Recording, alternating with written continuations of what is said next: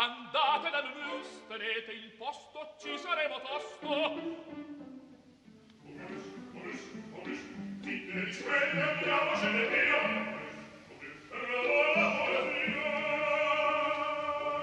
Momus, il caffè dell'opera.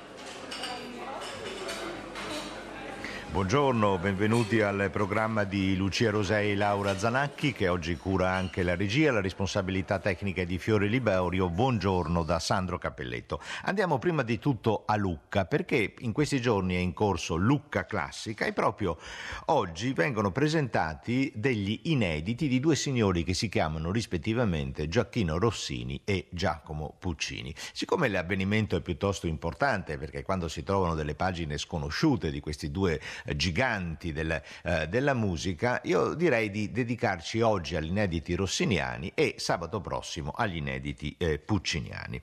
Gli inediti rossiniani sono stati ritrovati da Alessandro Marangoni, un pianista che da tempo sta eh, proseguendo nel suo progetto di incisione integrale di tutta l'opera pianistica che è gigantesca composta da decine e decine di titoli che Rossini eh, accomuna con il titolo beffardo di Peccati di vecchiaia. Il primo di questi due inediti è un valzer.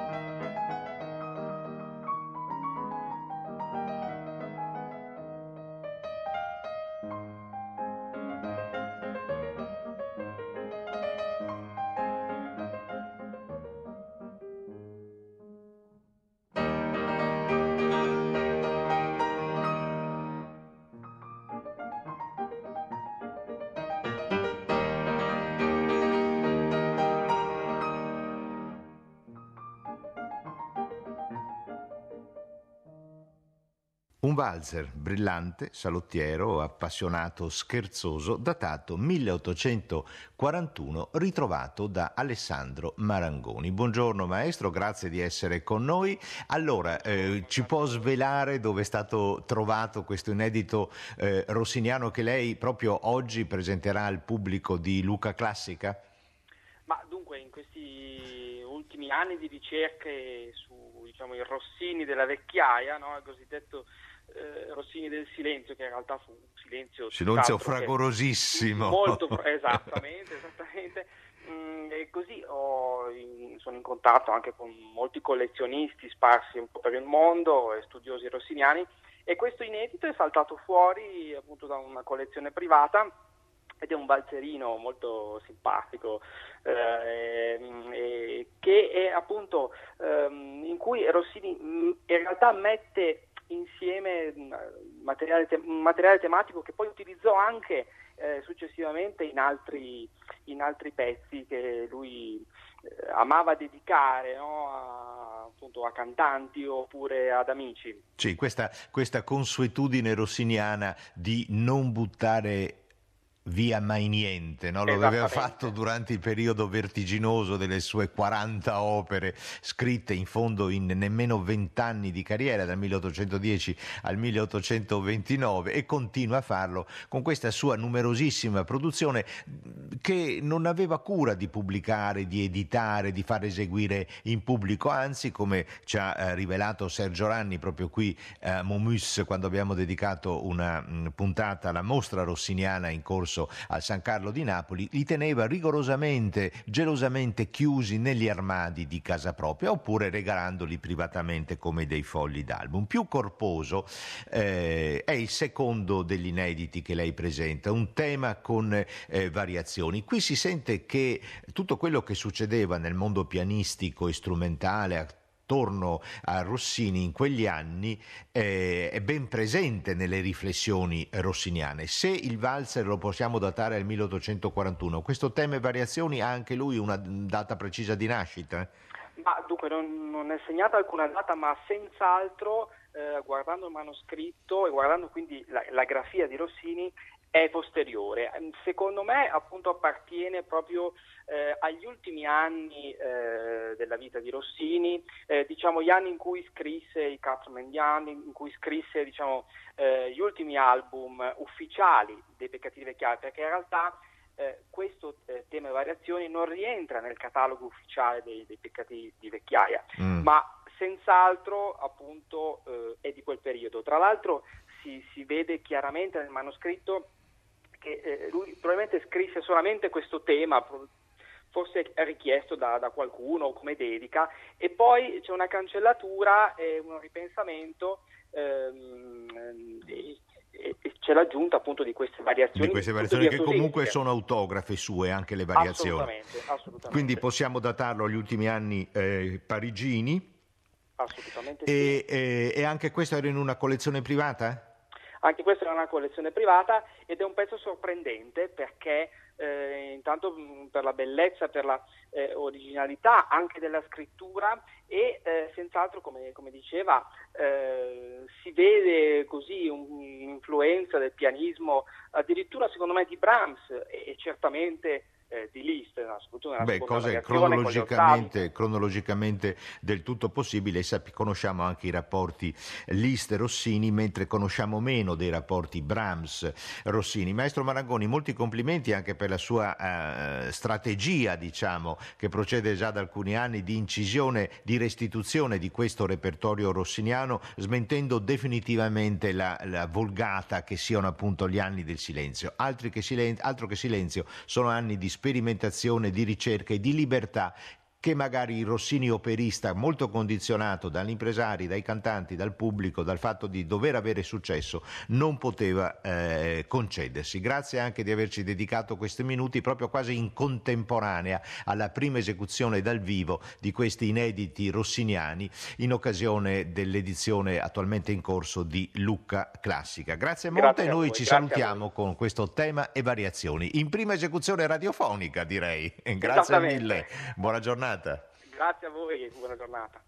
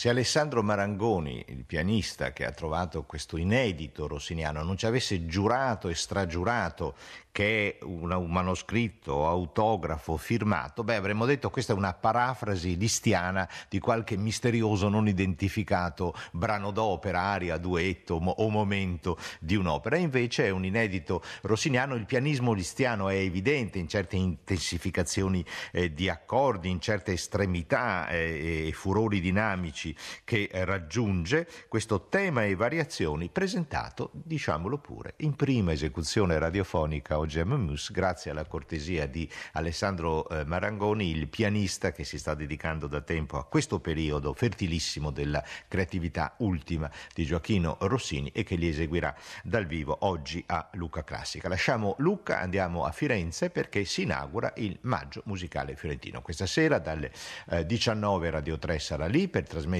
integralmente un titolo molto atteso perché è un titolo di rara esecuzione in Italia di un compositore eh, Paul Hindemith, di cui conosciamo più frequentemente magari i suoi quartetti, le sonate per viola, uno degli strumenti che lui suonava, ma lo strumento lasciato, per il quale ha lasciato una letteratura di primissimo eh, piano, ma anche un operista eh, assai rilevante, un operista che si è dedicato alla commedia, all'operetta, alla, alla, grande opera, Matis der Maler, Matis il pittore, e a questo esperimento cardiac o cardiac dovremmo dire perché l'azione si svolge a eh, Parigi nel 1600.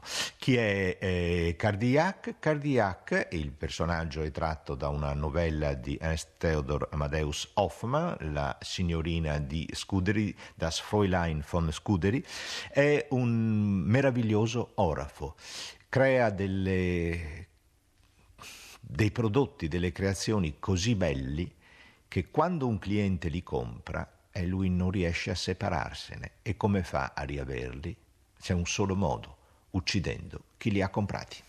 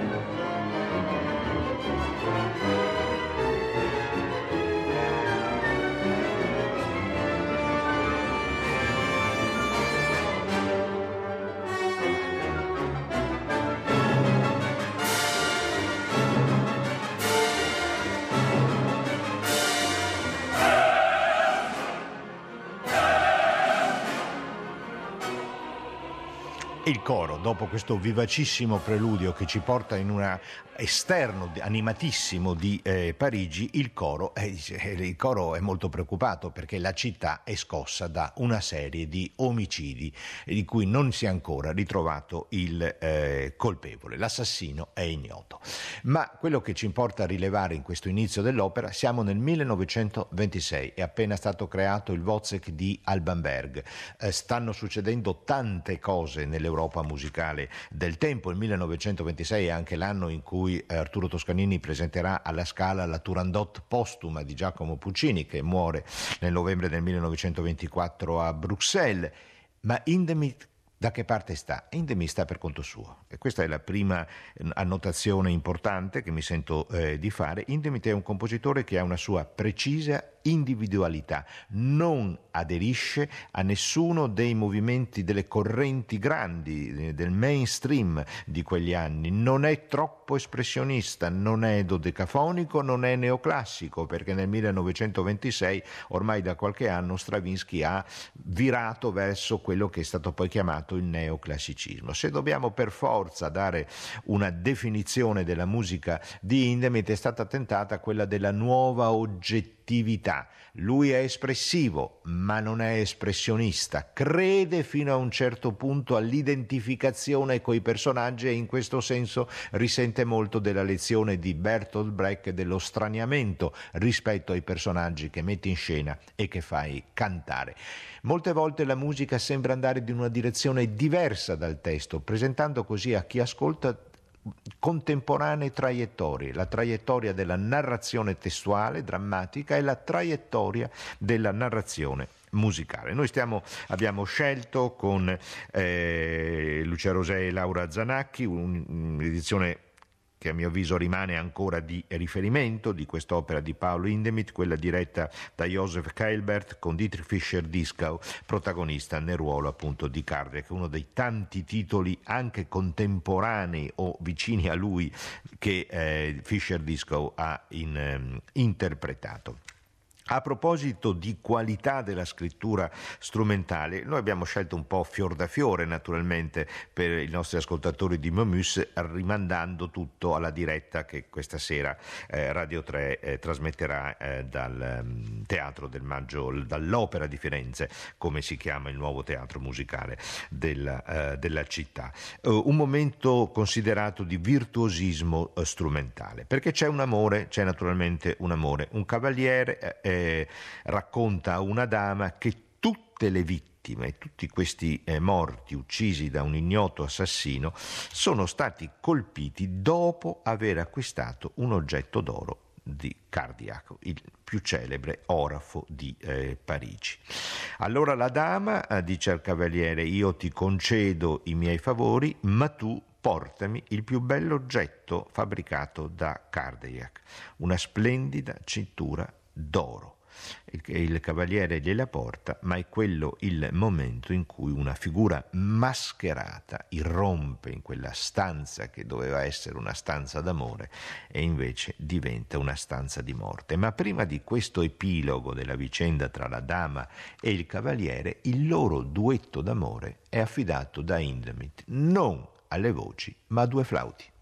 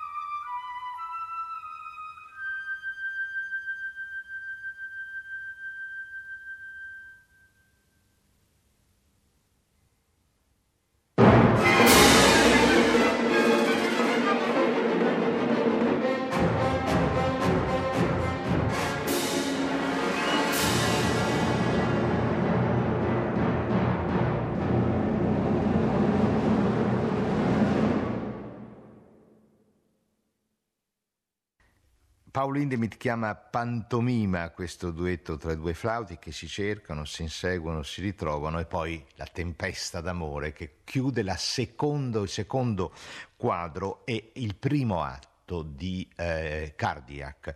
Voglio ricordare eh, le date di Hindemith 1895-1963, alcuni dei suoi dei titoli del suo catalogo teatrale, oltre ai sei quartetti per archi, Indemith era anche membro di un quartetto ed è difficile trovare un, un compositore che abbia questa attenzione così mm, notevole per l'attività cameristica, che sia anche strumentista e che abbia un catalogo teatrale così ampio. Assassino Speranza delle Donne del 1919 sul libretto di un signore che si chiamava Oscar Kokoschka.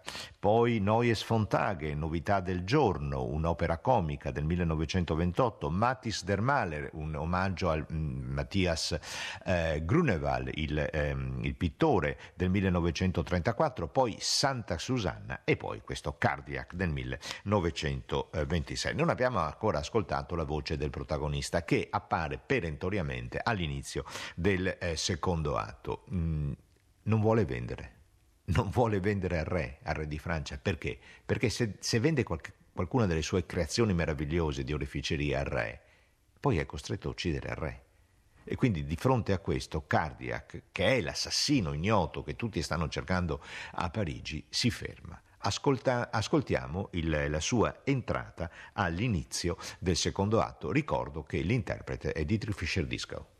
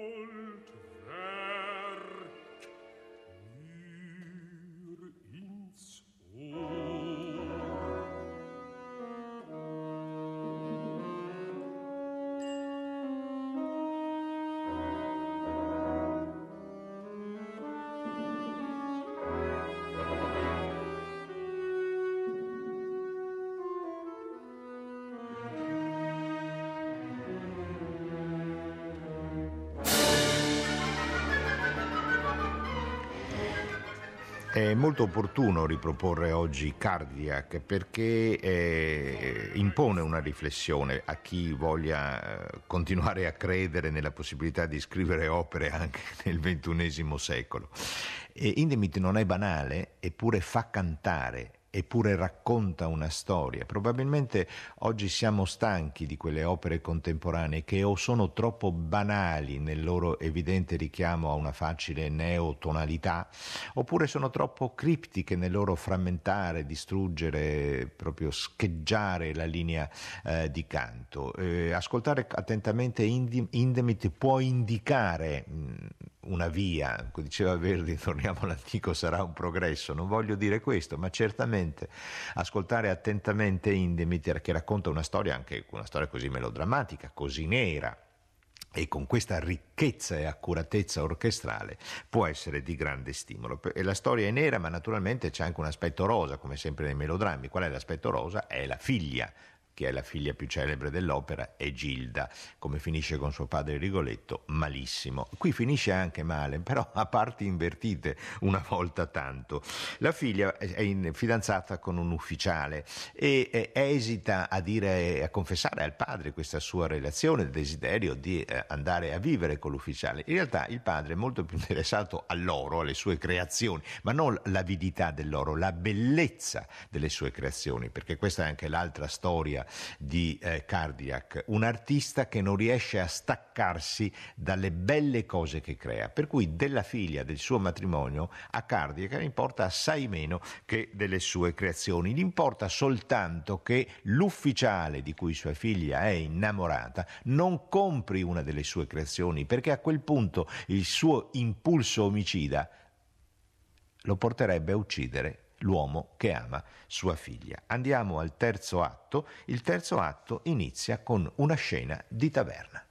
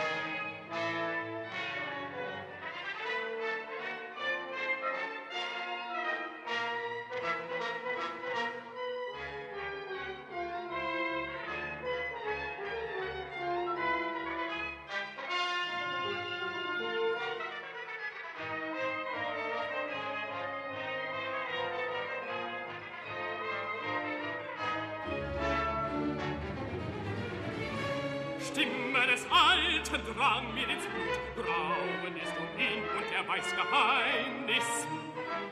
Zittre ich, der niemals zitternde vor ihm, hat er schon hilflos scheinend mich dennoch überwältigt.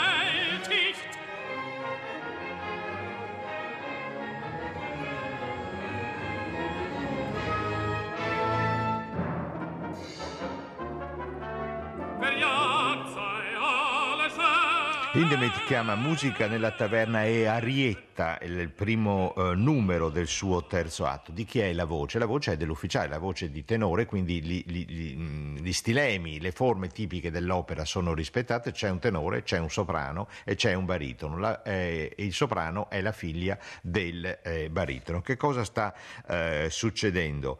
Eh, Cardiac ha eh, inseguito l'ufficiale fuori dal laboratorio, l'ufficiale è il promesso sposo della figlia eh, ma a sua volta Cardiac è inseguito da chi? Da un mercante che lo sospetta, ha iniziato a sospettare che sia lui l'autore di questi misteriosi assassini che stanno impaurendo Parigi e che come eh, filo rosso che lega uno all'altro hanno il fatto che tutte le vittime hanno recentemente acquistato un oggetto d'oro dal più bravo orafo di Parigi, appunto Cardiac. In questa scena iniziale sentiamo la lezione del cabaret, della vivacità del cabaret tedesco degli anni venti che eh, Indemit assume con grande disinvoltura e anche grande eh, autonomia. E poi ci propone un eh, quartetto tra i quattro protagonisti, Cardiac, il mercante e i due eh, innamorati, l'ufficiale e sua figlia. Eh, anche il quartetto è un esempio supremo di abilità di scrittura sia strumentale che vocale.